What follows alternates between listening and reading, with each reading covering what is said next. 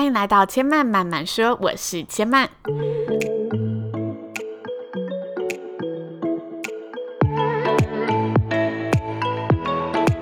目前频道在 iTunes Store、Spotify、Google Podcast 都听得到。喜欢的朋友欢迎帮千嫚订阅并留言评论，让更多人可以认识千曼慢慢说喽。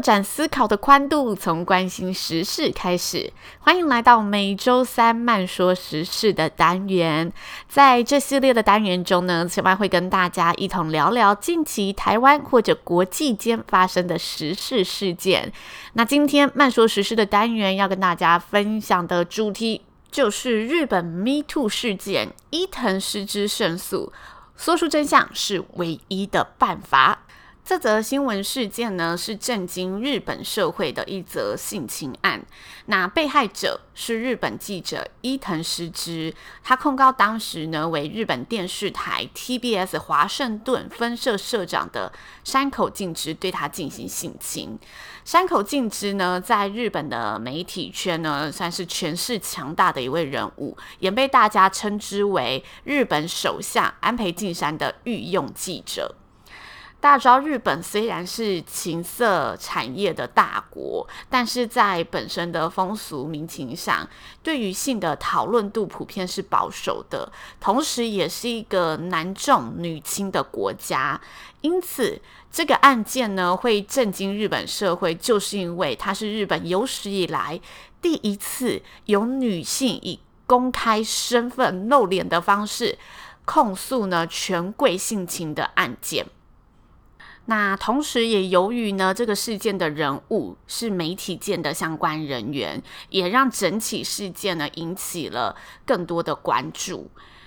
这起性侵案呢，前前后后总共缠讼了两年之久。在上周十二月十八日，山口呢被判别三百三十万日元的赔偿，大约是台币的九十二万元整。那伊藤诗织在胜诉之后，在法院的门口呢，手持着胜诉的标语，向日本大众宣示这个结果，并且就是落泪的跟大家分享这。一路上的一些心得，然后同时说，今天的判决只是让事件告一段落，但胜诉并不代表我受过的伤害已经消失了。看完那一篇新闻采访之后，千万自己是觉得蛮难过的，替就这个受害者觉得非常非常的心疼，也觉得他非常的坚强。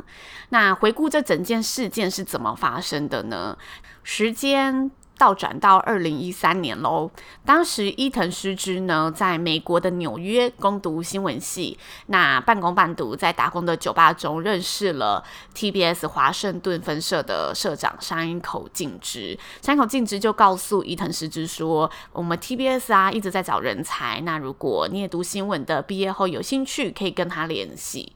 于是，二零一五年隔两年毕业后的伊藤，在当年是二十六岁，他回到了日本，然后联系山口。那山口敬之呢，也非常的友善，希望伊藤诗织可以尽快的跟他见面，讨论工作签证的相关事宜。于是两人就约见面了。伊藤回忆，那天是周五的晚上。山口带他去高级寿司的料理餐厅。到了餐厅用餐后呢，他其实心里是越来越觉得奇怪，因为不是要来谈工作签证的吗？但我们好像怎么都没有提到这件事。然后就在酒席之间，伊藤突然觉得身体开始异常的感受到晕眩，于是他就走到厕所要去休息。之后他就失去了所有的意识了。这是他当天晚上记得的最后一件事情，就是他觉得晕眩，然后走到了厕所，等到他恢复意识之后，他发现自己已经躺在了床上，那山口压在他的身上。在事后的相关报道中、演讲，甚至 BBC 的纪录片中，伊藤都有说到，他当时有用日文跟山口表明他不要，但是在日本的 A 片文化当中。都会让大家觉得女孩子说不要就是要。也因此，山口听到这句话好像更加的兴奋了，又把他用力的推回床上，即使他奋力的挣扎都没有用。最后，伊藤就用英文谩骂起他，然后山口才终于停下动作，并且对着伊藤说：“你合格喽。”听到这句话的伊藤当场就觉得自己很羞耻，很受屈辱。最后衣衫不整的他想找回衣服穿，但怎么样都找不到内裤。那这时候山口就对他说：“至少内裤可以让我保存留念吧。”原来山口已经把内裤收藏起来了，这让伊藤更感觉到不堪，然后情绪崩溃的就开始无力的大哭了起来。事情发生在二零一五年的四月。当伊藤离开饭店后，就发了一封电子邮件给山口，想厘清当天晚上到底发生了什么事情，并且在信件表明了自己是在一个意识不清楚的情况下跟他发生性行为的。山口回他信说，当天晚上我们两个都喝醉啦，那有一个这么美丽的半裸女子走到床前，发生这种事情也是很自然的，我们两个都应该好好的检讨一下。可想而知，伊藤对于这个态度和回复感到非常的不能理解，他认为这就是性侵，但山口却说性侵，性侵是什么意思？你想告就去告啊，你不可能会赢的。伊藤诗织在发生这件事件后，他花了两天的时间，稍稍的平复了情绪，然后跟朋友说起了这件事情。在朋友的鼓励之下，事发后五天，他整理好了，决定报警。但是在整个报案的过程当中，他更加的感受到了日本司法对于性侵幸存者存在的不理解和漠视。首先，他到警局报案时就要求他要跟女性员警沟通，因为他要呈报的案件是性侵案件。那警局找来了一位女警，在伊藤诗织边哭泣边诉说这一切受害者难以启齿的事发过程之后，女警对他说：“抱歉，我只是为交通警察，真的没有办法处理这个案件，所以你可能还是要跟男性的员警报案。”听到这个回复。想，如果我们是受害者，一定会觉得 非常的无力，然后觉得充满着无奈，跟替自己又感到更难过了。于是警局派出了三位男警。警方听完整个事件的发展之后，回忆伊藤说：“这种事情太常见了，很难查哦。而且你要告的对象是知名的电视媒体人，一旦告下去，你在日本。”应该就没有办法当记者了，更不用说要待在什么媒体产业了。在警方种种的提醒后，伊藤依然坚持提告，但没想到之后的相关程序更让伊藤觉得身心俱疲。男警员们呢，拿着真人大小的人偶，要请伊藤说明自己是如何遭到性侵的，并且。询问她是处女吗？那伊藤就要在所有男警面前示范出整个被性侵的过程和画面，然后男警员依照伊藤的说法，拿着娃娃对他就是再进行一次比对。每回顾一次事发的细节，对受害者而言，无疑是加深了一次伤害。在经过了多次反复的示范和叙述之后，警方也开启了调查，找到了。当天晚上载他们去饭店的计程车司机，那司机亲口证实了伊藤在车上要求山口让他回家，但后来就没有听到伊藤的声音，看到伊藤就昏睡过去了。那警方也调出了当天饭店的监视器，看到伊藤是被山口抱进饭店大厅的。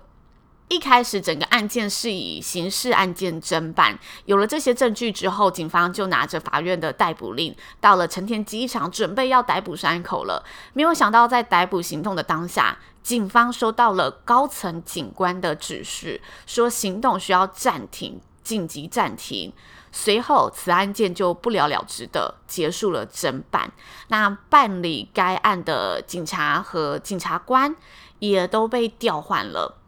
直到今天，被害者伊藤人跟媒体诉说，他其实不清楚为什么我们都握有了这些证据，还有法院的逮捕令了，但逮捕计划却会被高层紧急的喊停，终结侦办呢？日本的周刊新潮。一本杂志，他在二零一七年曾经报道过，山口之所以可以在这个案件中，这次逮捕行动中逃过一劫，是因为他是首相安倍信赖的御用记者，然后帮安倍写过政治传记，可以说是少数可以直接打电话给安倍的政治记者。因此，他们都推断山口是利用了这层关系去阻止这件案件的发展。之后，不愿屈服强权的伊藤，他决定转战民事诉讼。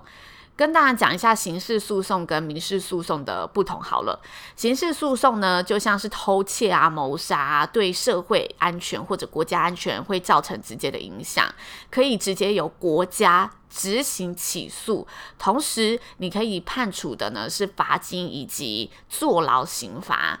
那民事诉讼指的就是民间的一些纠纷，如同合约、金钱利益等等，是由事主起诉，不是国家，然后处罚为金钱的损害赔偿。就基本上民事诉讼是没有办法坐牢的。那伊藤在刑事案件中没有办法被国家办理，于是他自己出钱打官司，以民事诉讼遭受性侵为由向伤口。求偿一千一百万日元，大约三百万台币的精神赔偿金，并公开现身谈自己的经历。那最后法官判定山口要赔偿的金额其实只有三百三十万日元，就是前面说的大约九十二万元台币，并且驳回山口的一切反诉行为。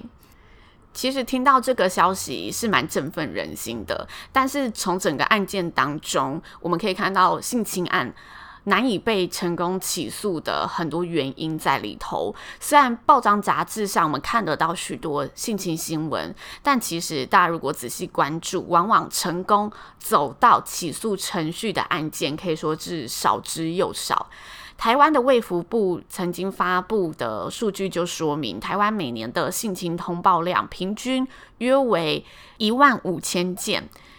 相当于每三十五分钟就有。一个人通报他被性侵了，但是真的进入司法被成功起诉的案件，每年不到两千件，仅仅通报料的整个七分之一，不到一半能够成功的进入下一个司法程序。那为什么性侵案难以被成功起诉进入司法程序呢？千曼整理了以下四点的分析内容，跟大家一同分享。第一。事发后，受害者的直接心理反应导致证据难以搜集。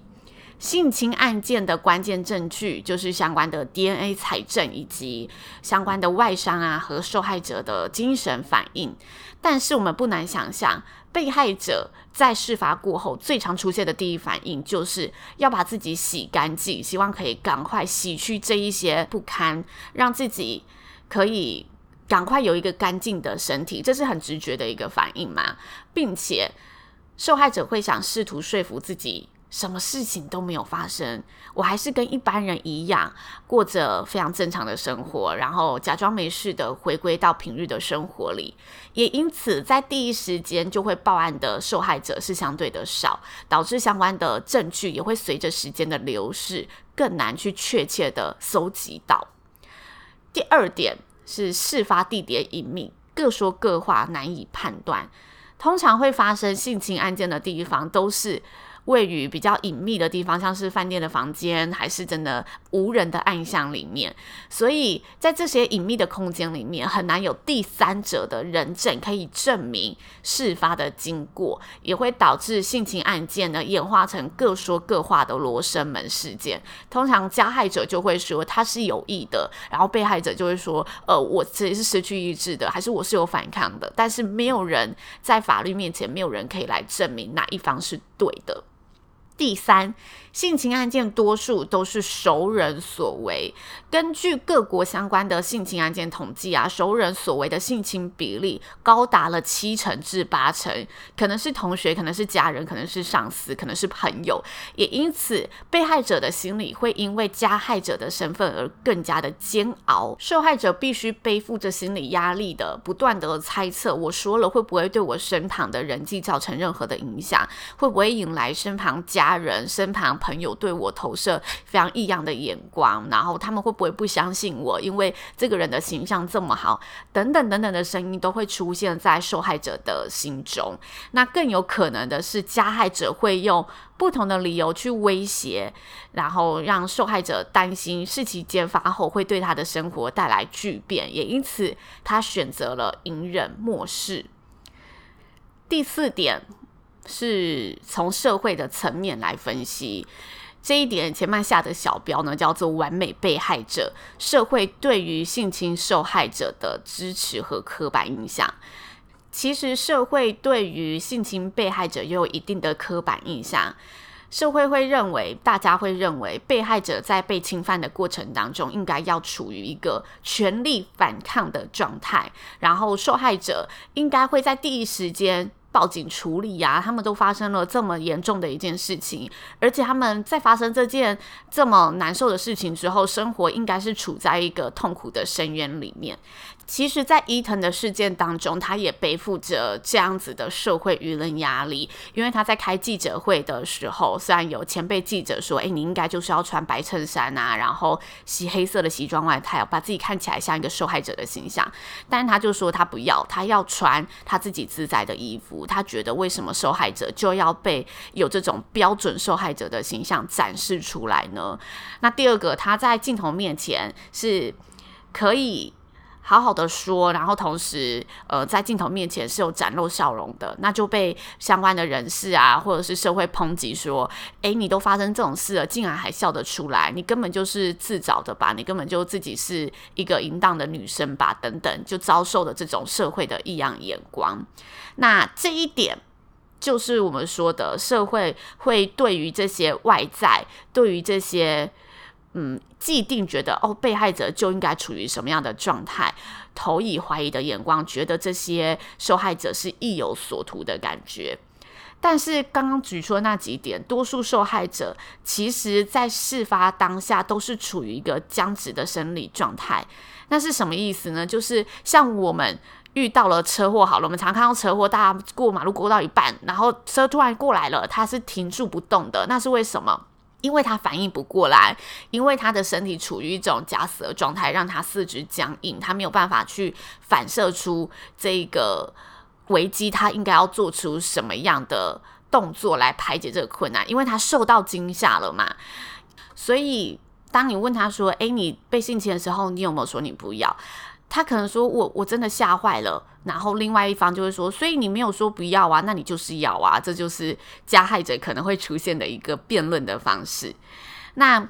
事发之后，其实每一个受害者他都会需要时间去平复整理，所以你要受害者第一时间就想到：“哦，我要去报案保护自己。”我觉得这也是需要极大的一个勇气，跟我们社会教育也需要去告诉每一个每一个女性每一个。男性也有可能，就是每一个受害者，你只要发生身体被侵犯的事情，你就要勇于替自己表达。但是现在社会，我觉得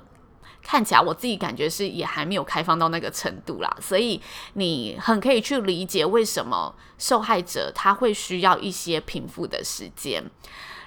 也因此性侵案件的受害者在事后可能一年两年提出来之后，往往会被。归类于不符合社会期待的完美被害者的形象，也让他们更难以去成功的去替自己发声，因为大家已经对他这些行为产生了觉得怀疑啊、不合理的地方，但他们其实不一定有那些不合理存在，而是我们既有的印象去把那些不合理套在了他们的身上。关于许多性侵的研究报道也都有指出，其实许多受害者在事发后会因为觉得羞耻，常常将自己推入一个自责的状态，因为他不好意思跟别人说起这一段过程，他觉得是非常非常不堪的一段回忆。同时，他又因为自己不敢跟别人说，觉得自己怎么会这么软弱，而无法原谅自己的软弱，在心中不停地责备、摧残自我，进而走上的路就是自杀这一条路。也因此，许多在性侵案件中的被害者都会是选择走上自杀这一条路的。伊藤诗织的事件呢，也被国际称为日本的 Me Too 运动代表。Me Too 运动呢，是二零一七年美国好莱坞女演员 Alice Milano 艾丽莎·米兰诺在社群上，她使用了 Hashtag 的标签，她鼓励所有曾经受过性侵害的受害者，在社群的网站上可以勇敢的说出自身的经验，让大家理解性侵其实是如此频繁的发生在我们的生活旁。那二零一八年，女神 Lady Gaga 她也以自身的经验响应了 Me Too 的运动。他说出了自己在十九岁时被一名音乐制作人性侵的经历。Lady Gaga 在接受采访时说：“对于 Me Too 运动，他觉得自己像是一个积极的发声者，但是又像是一个受惊吓的观众，因为他事情。”发生过后，是花了好几年的时间才找到力量去面对这个事件。过去，他努力的想把这件事从脑子里抹去。他觉得这个世界就像是一个巨大的丑陋的妖怪，但花了几年的时间，他才发现你必须直面它，才能去克服它。其实伊藤诗织他也有说过类似的话，就是说出真相是他唯一活下去的办法。他可以放弃工作，但他不可以放弃自己的信念。他知道，唯有勇敢的去面对它，才可以治疗他心中的那一块伤口。也许伤口是无法完全愈合的，或者即使它愈合了，还是会留下永远的伤疤。但是他必须走过这一段，才可以去治疗他的伤口。这也是他面对伤痛的唯一途径。其实，在做这一集的时候，前面看了许多的相关报道，然后也看了他非常多的演讲。我觉得每次看完一次啊，我心里都很沉重的一种感觉。但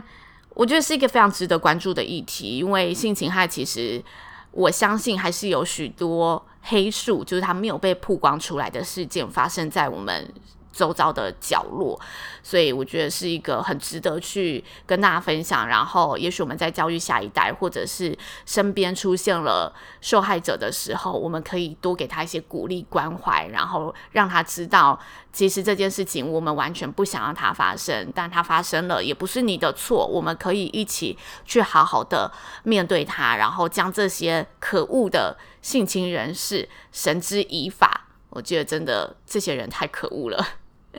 好啦，以上就是千曼这集的节目分享内容喽。如果大家听完有任何的想法，都欢迎可以留言告诉千曼。最后，千曼提醒大家，慢慢说呢，目前在 iTunes Store、Spotify、Google Podcast 都听得到。上一集呢，千曼有跟大家做留言的首播回应，也很期待收到更多的留言，然后在日后有机会跟大家呢一一的来做交流。同时，也欢迎大家可以追踪一下千曼的粉丝专业，叫主持人刘千曼莎令。以及 IG 知性生活家刘千曼都可以在上面找得到我。如果大家不是用 Apple 系统的，也可以到呢这些 IG 啊或 FB 啊私讯千曼，跟千曼分享你的想法。那如果大家喜欢千曼的节目呢，请大家多多的不吝啬的帮千曼分享给周遭的好朋友喽。千曼慢慢说，今天就说到这里喽，下次再来听我说，拜拜。